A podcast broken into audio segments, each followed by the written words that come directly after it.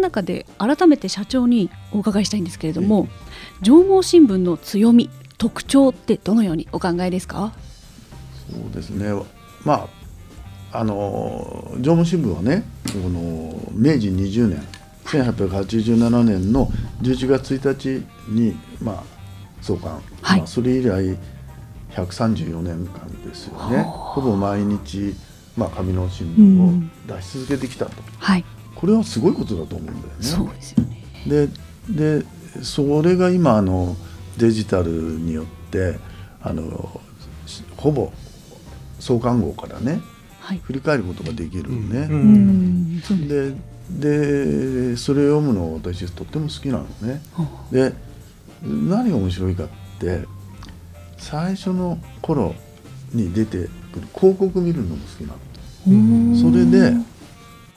広告をね、はい、広告を見ると、はい、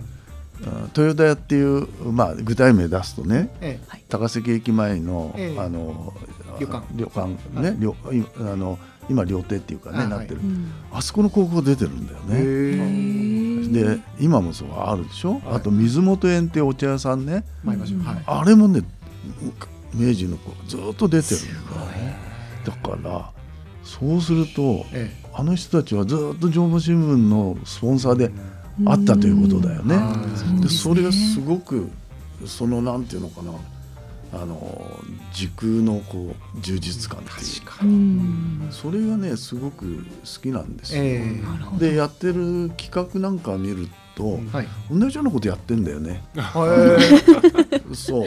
上上越線開通記念でね、はい、あの我が我が町村の自慢は何ですかみたいなそしたらあの焼きまんじゅうが出てきたんです、えー、まあお酒が多いんだけど、あで競争になってその何はがきを、はい、あのに群馬を持って駆けつけてもこんな記事に載ったりしてたりなかなか面白いんだよね。あ, あとはなんか文化面がとっても充実したりね、えー、まあ、萩原朔太郎が、はい、出てきていて、はい、それで朔太郎を読んで、まあ、記念のなんていうのかな、はい、あの懇親会をやった時に朔太郎が朔太郎がここにいる誰さんと誰さんにはとってもお世話になりましたって実名を挙げて、えー、であの私 の, あの俳句が、はい、あのほとんどボツにしたのはこの人ですそれがあの記事に残ってるよね、えー、そういうなんていうのかな、とってもね、そのうん、積み重ねてきたこう歴史みたいなところは強みの一つと、ね、うん、あとはあれね、これはあの毎日新聞の写真出てくるんだけれども、はい、あの関東大震災のあとね、東京の新聞社みんなあの壊滅するよね、はい、新聞出せない、はい、その時にあの毎日新聞と上毛新聞がまあ友好関係にあったんだと思うんだけれども、えー、あの上毛新聞で吸ってくれないかという話になって、えー、で上毛新聞でその時東京日日新聞ね、えー、それをするんだよね。で、えー、その新聞を持って行ってあの東京で配る、それがあの震災後初の新聞なんだよね。へー、そうだから関東大震災の、はい、最初に報じた東京日日新聞の紙面を上毛新聞で刷った。へえ、それ知らなかったです。それはね写真残ってて、でそのあのコピーはあの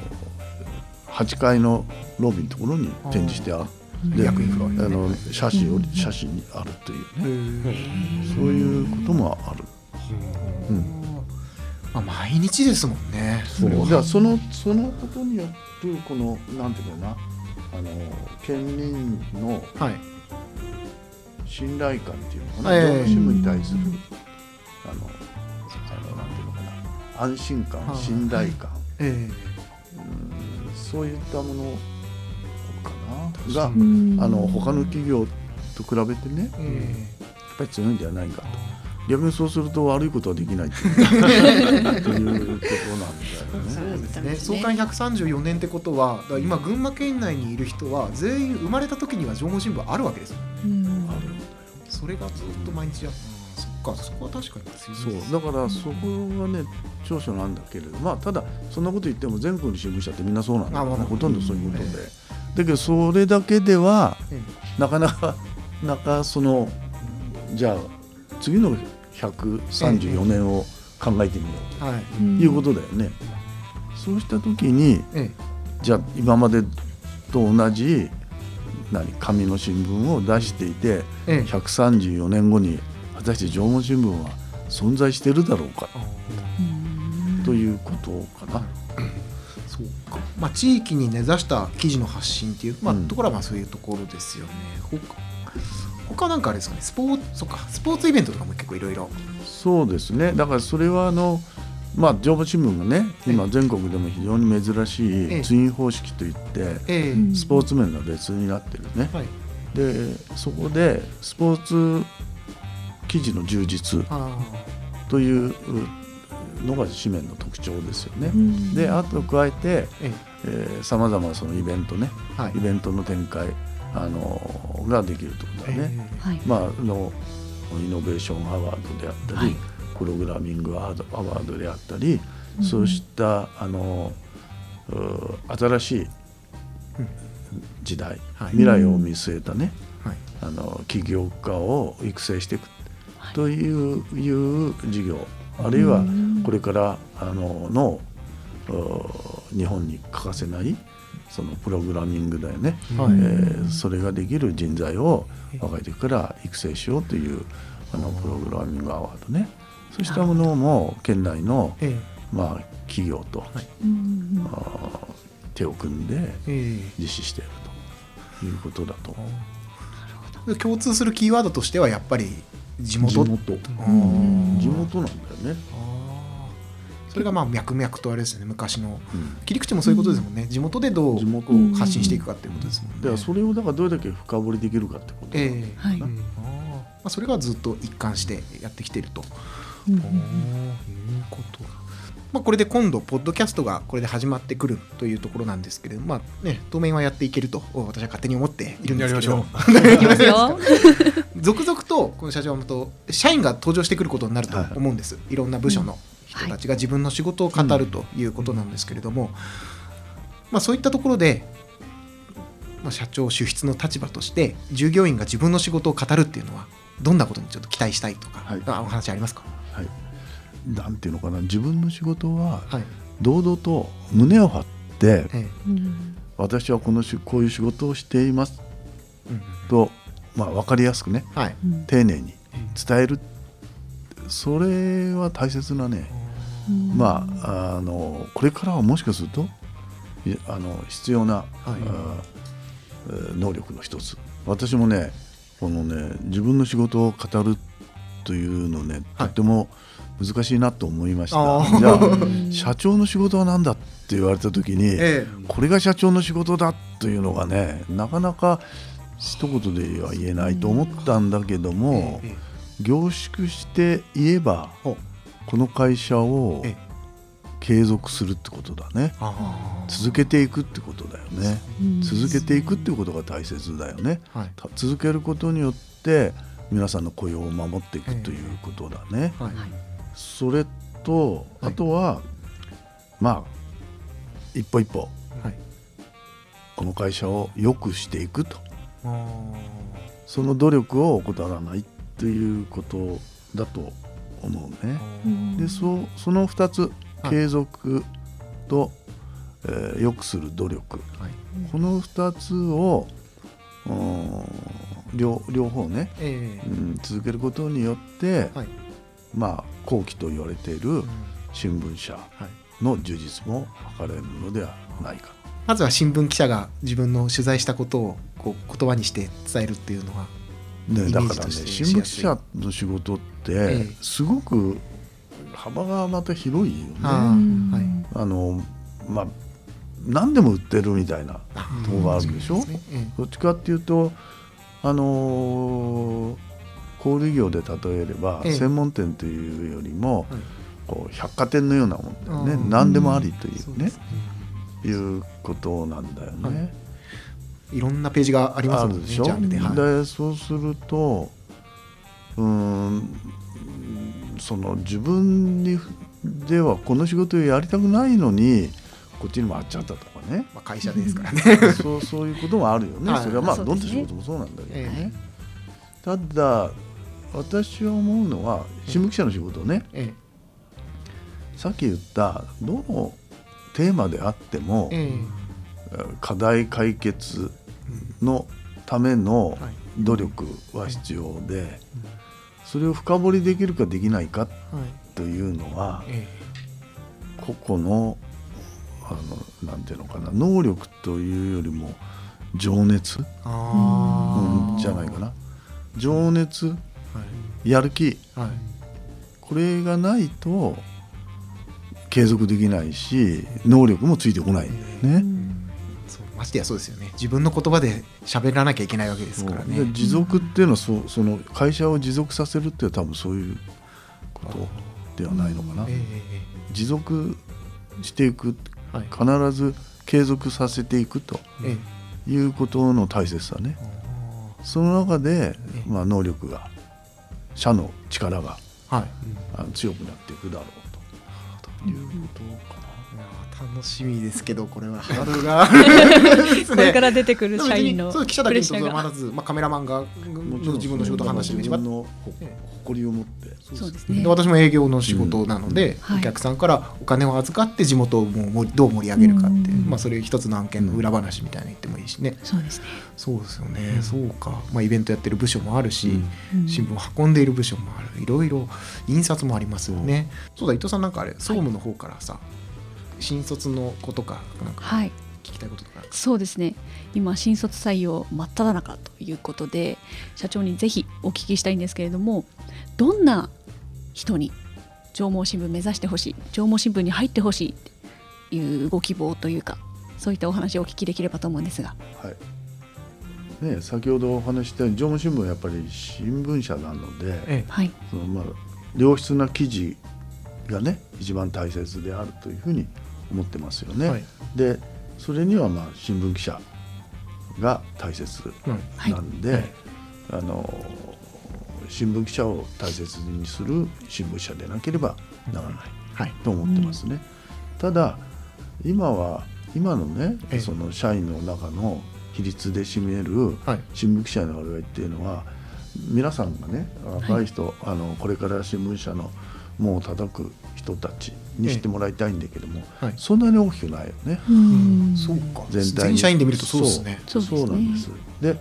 それはどういうことかっていうと、ええ、先ほど言ったように新聞社の仕事が、はい、まあ、あの小売業の中で考えれば、ええ、専門店ではなくって、はい、まあ業態すごい百貨店近い、うん、であの高級品からね、はい、あの日用雑貨まで売っている、ええということです、はい、で、えー、その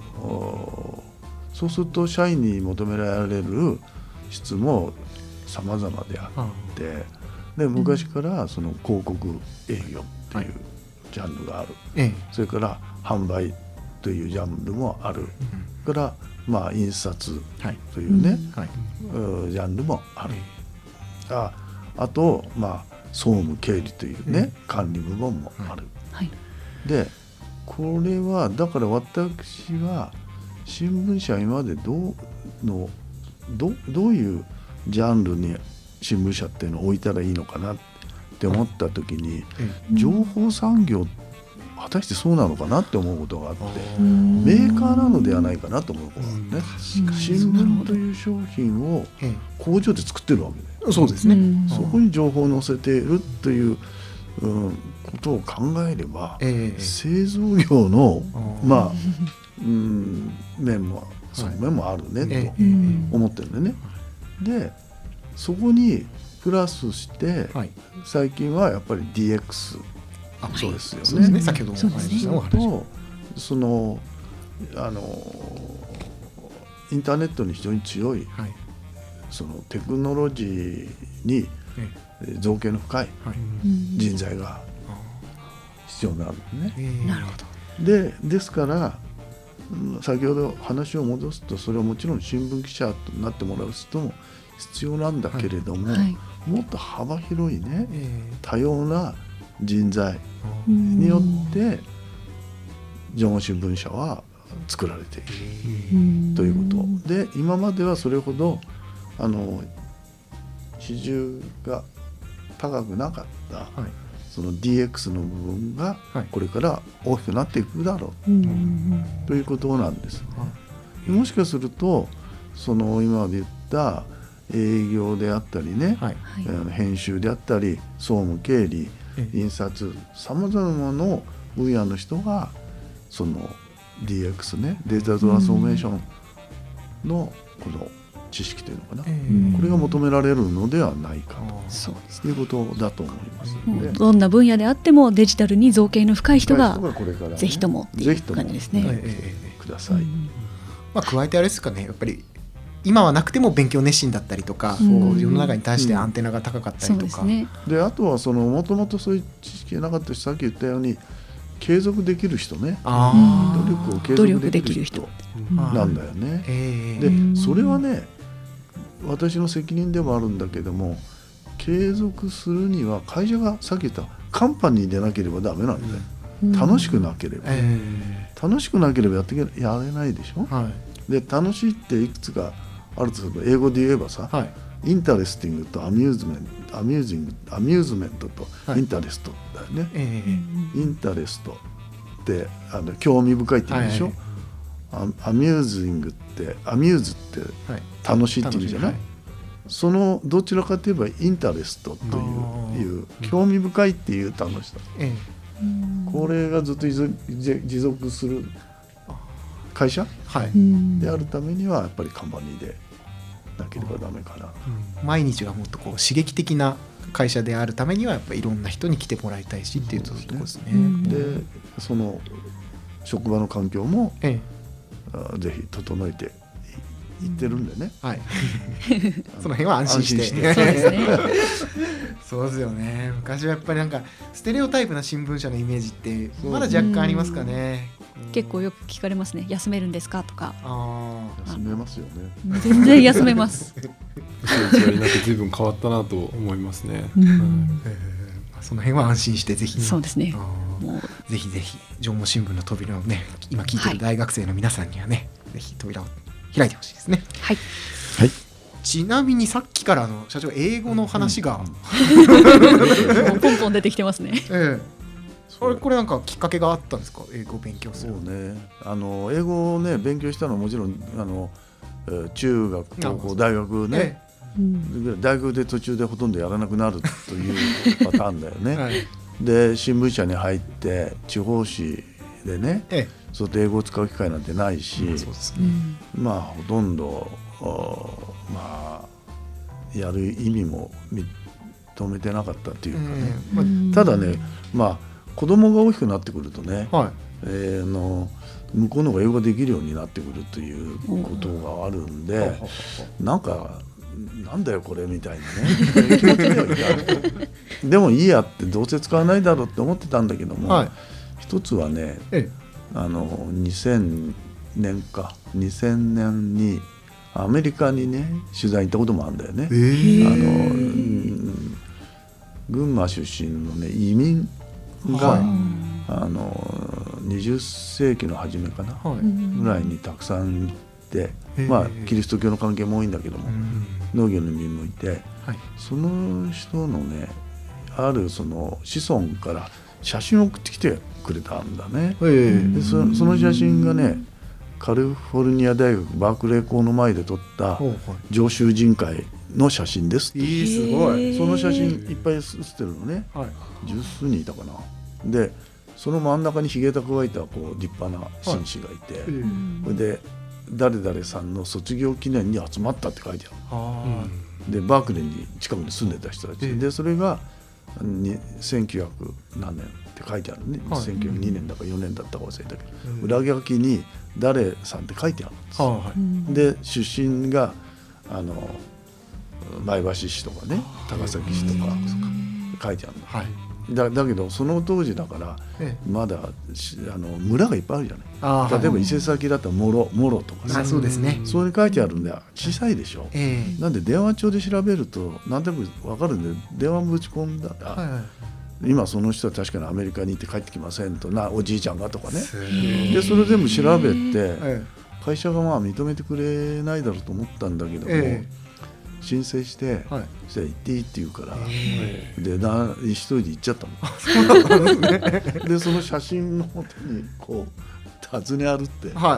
ァミリーヒストリーですね。ファミリーヒストリーなの。それでその真ん中の人のお墓にたどり着いて、はい、そしたらその子孫が喜んで出てきてくれて、えー、歓迎会なんかやってくれて、はい、それで向こうのロサンゼルスでは、はい、あの日系の商工会議所があるのかな、はい、日系人の集まりがあってゴルフやろうなんて言って実はゴルフもやってきちゃっ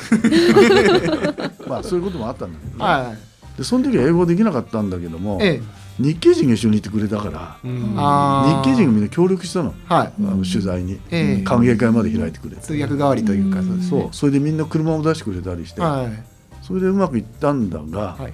このごねんまえかなアメリカに出張して、ええ、オレゴン州のまあオレゴニアンっていう有名なね、えー、新しいこれもやってる新聞社があるんでそこ行こうと思った、えー、ところがねべらぼうにこの通訳が高いんだよ、ね、はあ、すごい高いで自分一人で行ったって、えー、分かんないじゃないで, でちょっと実はその前に英語を少し勉強しようかと思っていっかげつぐらいやってみたんだけど、はい、全くまあダメね、えー、で帰ってきて、はい、ちょっとこれはダメかなと思ってまああの実はあの英、英会話塾なんかに通い始めた、えー、でただ社長になって忙しくなるんで、はい、辞めて、えー、であのえラジオ英会話、はい、エヌエイチケー の、うん、あれを朝必ず聞くようにしてた、うん、ただそれ全然それだけじゃ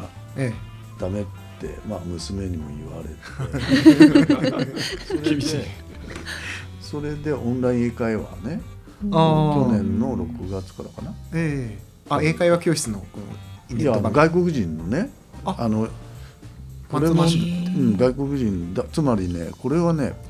あのレアジョブって言って、はい、あのこれもご縁をいただいたのは、はい、あのイノベーションアワードの、はい、イノベーションスクールか、えーあのえー、講師で来てくれたレアジョブ創設者の加藤さんって人、えー、この人がね始めるんだけれども、えーうん、一番時差がないところはフィリピンなんだね。でフィリピンって英語圏でしょ、はい、それでそのフィリピンの人に講師になってもらってそれでインターネットで結べばいつでも時差がほとんどないからできますということなんだよ。でとってもあの安いのねで毎日できるし時間も朝から晩まで時間もやってますさんじゅっぷんでそれやってると今度楽しくなってきてそ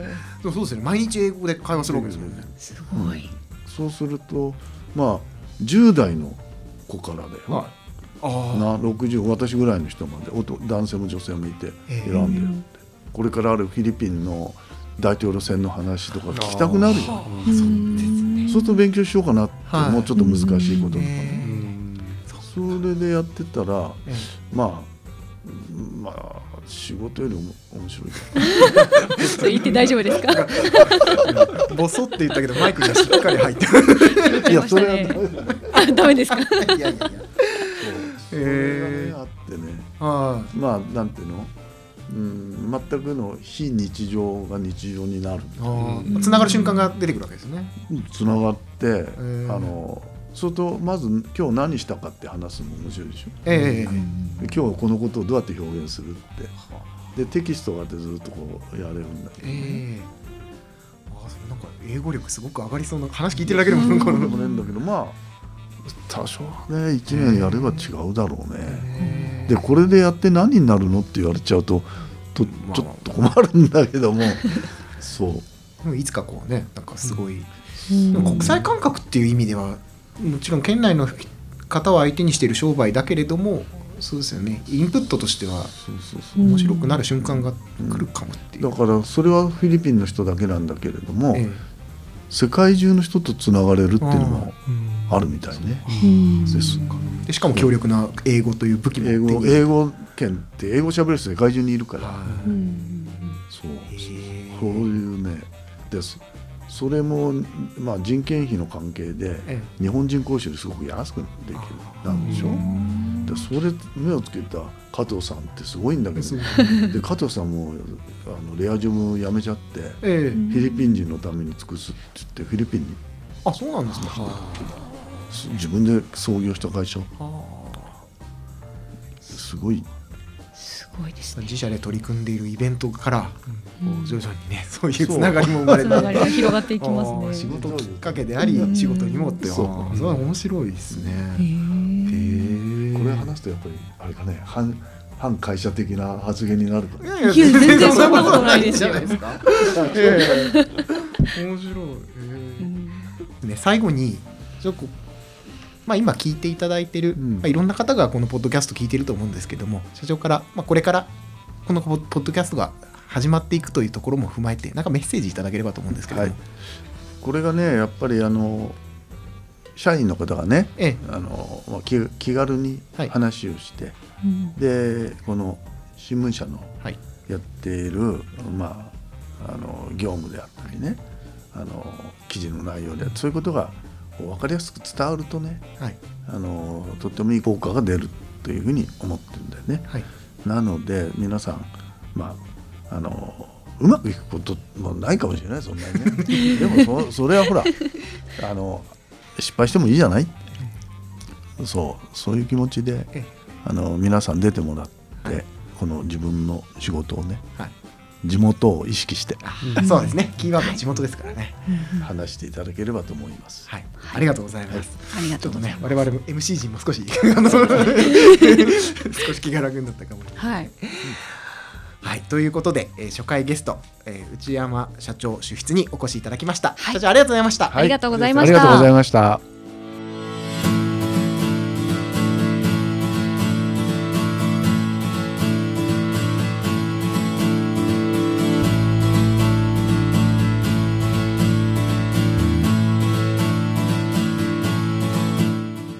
上毛新聞公式ポッドキャスト馬が舞う、そろそろお別れのお時間です。いやー社長がたくさん話していただきましたね。すごかったですね。あんまなんか社長の話って結構発電式とかで聞くことってあるけど、うん、なんかこんな身近にお話できる方なんですね。あれとかね、うん、江川さんも新鮮、いやもうとても新鮮でしたね、えーうん、とにかくデジタルに熱いことが伝わってきます ね, すね。あとなんか継続していいよっていう、ね、ところが個人的にはすごくありがたいなっていうところで、ね、あとはその楽しんで、えー、やっていこうっていう、その情熱を持ってやっていこうっていうところが、あの、まあ、このポッドキャストに課せられた使命なんじゃないかなと思います、はい、いありがたいですね、えー、次回はしがつようか、えー、しがつようかの配信予定ということになっております、はい、どのようなゲストが登場するのか、はい、皆さんも楽しみにしていただければと思います、はい、番組ではご意見ご感想をメールで募集しています。メールはすべて小文字で馬アットマークライジンドットコム uma アットマーク ライジン ドットコムですね。次回もお楽しみに。ここまでのお相手は上毛新聞社営業局日野原明と総務局伊藤奈々と、えー、編集局の五十嵐圭介がお届けしました。ありがとうございました。